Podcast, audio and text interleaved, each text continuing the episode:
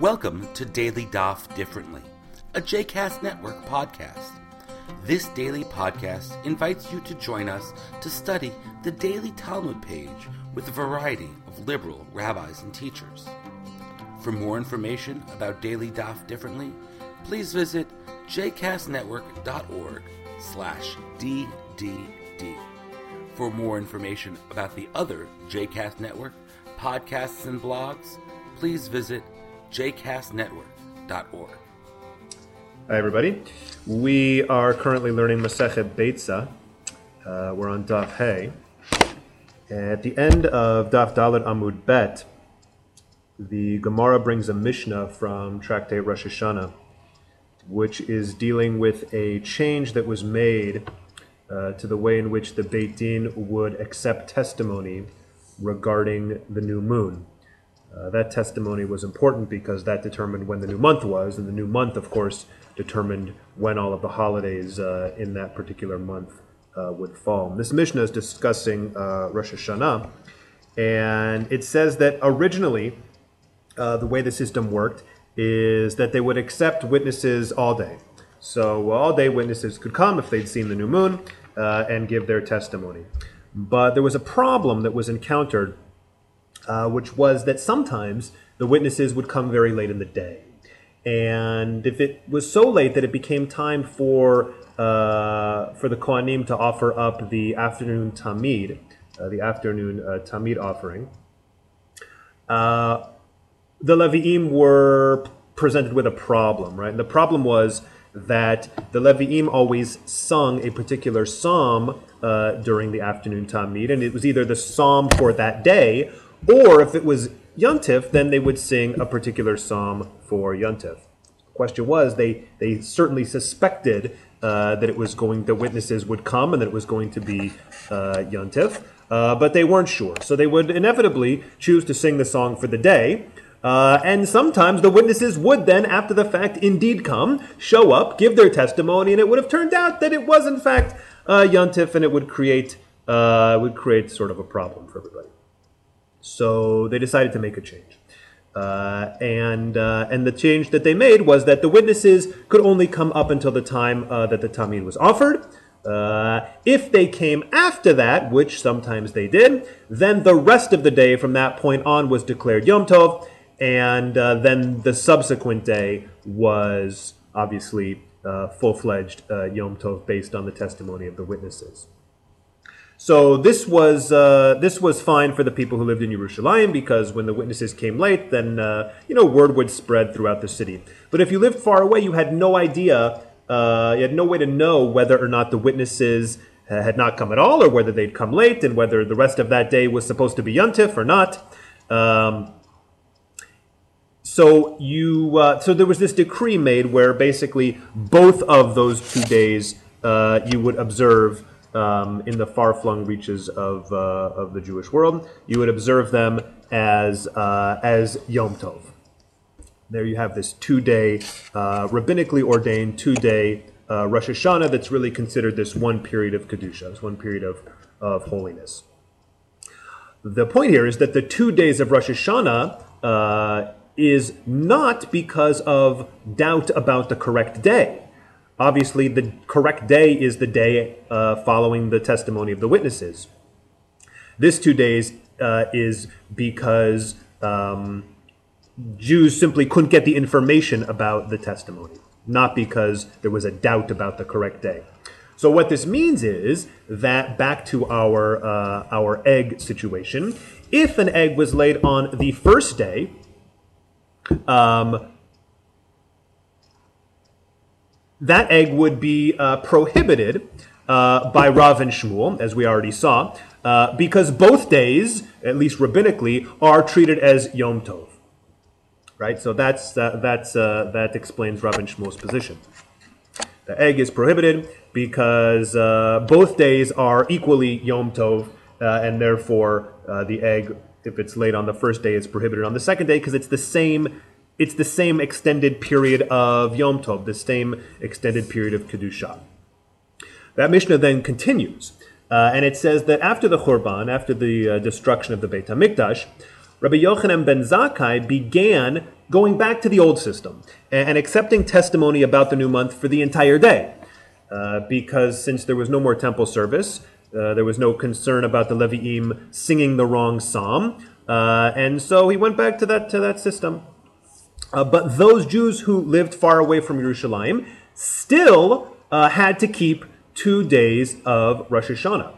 Why? Well, not because of any rabbinic decree of, uh, of this continuous holiness because of the issue with the witnesses, but because now there was actual doubt uh, as to which day was, uh, was Yom Tov. Was Yom Tov the first day or was it the second day? Uh, it wasn't entirely clear. So, for Jews living uh, in the diaspora, nothing really changed practically. You observe these two days, but the reason you observe these two days switched uh, from being about this extended period of Kedusha uh, based on the witnesses uh, to being a concern about which day was, uh, was actually the, the real day. So this changes our situation with the egg. And that's why on the beginning of, of, uh, of Daf He Amud Aleph, uh, brings uh, the end of this Mishnah about Rabbi Yochanan ben Zakkai going back to the old system to say, okay, now if it's not one one extended uh, Yontif, uh, and there's these two days of Yontif, but we know that one of them is the real day and one of them is not the real day. People in the diaspora don't know because they can't be communicated with that quickly, but but theoretically we know that one of them is the correct day and one of them is not the correct day. An egg laid on the first day then becomes permitted on the second day, because one of those days is not actually Yontif. So if uh, if Yontif is the first day uh, on which the egg is laid, then there's no restriction on eating the egg on the second day because that second day is not Yontif, and the restriction uh, there's no restriction at all. If the second day is Yontif, then there's no restriction on eating the egg which was laid on the first day because it was laid on a day when it wasn't Yontif. So that's what uh, Rabbah says. Now, it gets interesting here because uh, we then get the opinion of Rav Yosef. Uh, and Rav Yosef uh, disagrees with this. Rav Yosef says, no, Rabbah's wrong. Uh, and in fact, the prohibition against eating an egg laid on the first day, uh, eating that egg on the second day, uh, that prohibition remains in force. Okay, why? So he says, Have devar shebeminyan. He says the prohibition was uh, a law that was passed uh, basically by a vote, right? A bunch of sages got together uh, and they took a vote. Uh, and any law that's that is made uh, in this way, any decree that's made by the sages getting together and voting, requires another subsequent vote to undo it. Right now, this is a this is a really fascinating idea. Uh, and as the Gemara goes on, uh, it, uh, it tries to find uh, various proof texts for this uh, that, uh, that seemingly Rav Yosef brings here. none of them are, are fairly convincing. and it seems to me, my sense is that, that this was a legal principle that was, that was embraced, and then they're trying to find some some textual uh, support for it. They also bring an anecdote uh, rabbinic anecdote involving Rabban Yochanan ben Zakkai uh, to uh, to try to uh, to uh, find a, a, an origin for this uh, for this principle. But in any case, it's a, it's an interesting principle. Um, and just to articulate it more clearly, because some of it is unspoken here, it's the issue is yes, a law that was passed uh, by a vote, let's just say, needs another uh, another group of sages to come and vote to undo it. But the issue here in particular is uh, cases where the reason for the original law or the original decree uh, no longer exists right? That to me is the real fascinating part here. That it's not just about one, let's say, Beit Din undoing the ruling of another Beit Din. It's about the necessity for a subsequent Beit Din to overrule a, a former Beit Din in a case where the whole point of the law no longer exists, right? The whole point of this decree about the egg uh, was because you had this one period of Kedusha. Now you don't have that anymore. You don't have that anymore. The reason's totally gone. There's no, the, the reason for the original decree is gone, and you might think that the law should uh, be gone as well. Uh, that's what Rav Yosef comes to argue against and say, no, that's not the case. Uh, actually, somebody needs to come and undo this vote. Uh, I think about this uh, sort of maybe a modern a modern parallel uh, that I was reminded of at a Shabbat dinner recently uh, was uh, was Mayim Achronim, right? Uh, Mayim Achronim uh, was decreed based on the rabbinic concern that uh, certain type of salt uh, that would get on your hands from eating the food, and then it would get in your eyes and it would blind you. So as far back as, as the Tosfot, maybe even earlier, uh, they say no, this salt doesn't exist anymore, and so you don't have to do mayim achronim. You don't have to wash your hands uh, in this way at the end of the meal. The reason for the law is gone, therefore the law is gone. Uh, of course, people, uh, many people still do uh, wash mayim achronim, uh, and so it raises this question of how Jewish law changes. Right, that a lot of laws are instituted to deal with certain situations, and when the situation changes, um, it's a question as to whether or not the law should automatically change or whether it needs to be dealt with in in, uh, in some formal way. And I suppose there are different uh, different ways to uh, think about this. Uh, Rambam in the Mishnah Torah and Hilchot Mamrim in the second parak there um, says uh, says the law as follows. Let's see how he says it here.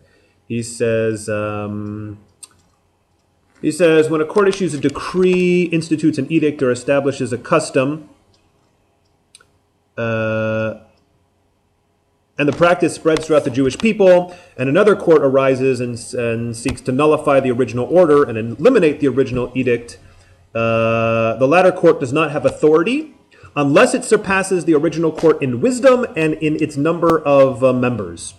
If it surpasses the court in wisdom, uh, but not in number of members, or in numbers of members, but not in wisdom, uh, it can't do anything, cannot uh, overrule the former court.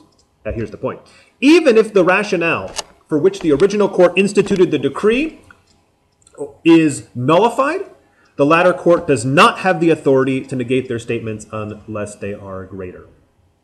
So that's what Rambam says. He goes on to say in Halacha 3, uh, he says, when does this, when does this uh, hold true? With regard to matters that were not forbidden to create a safeguard for the words of Torah. Right? In that case, a different principle uh, applies. Uh, the principle there being uh, that you look and see if the uh, if the prohibition has spread throughout the Jewish people, uh, and if it has, um, and then uh, then there's no chance. Then no matter how great your court is or how wise, according to Rambam, you can't uproot it once it's spread throughout the Jewish people. So there's a lot of variables, but uh, but in general, it's just interesting to uh, to think about in uh, this issue that's raised by this sugya. The question of uh, Jewish law that arises to deal with circum- certain circumstances and what uh, what the result is when those circumstances change. Whether the law needs to be formally uh, changed or annulled, or whether it should automatically uh, disappear as a result of the reason for the law disappearing as well. I hope you've enjoyed today's episode of Daily Daf Differently, and that you'll join us again tomorrow for a new page. The music at the open and close of this episode is Ufros from the Epichorus album One Bead, available on Bandcamp, iTunes, and Spotify.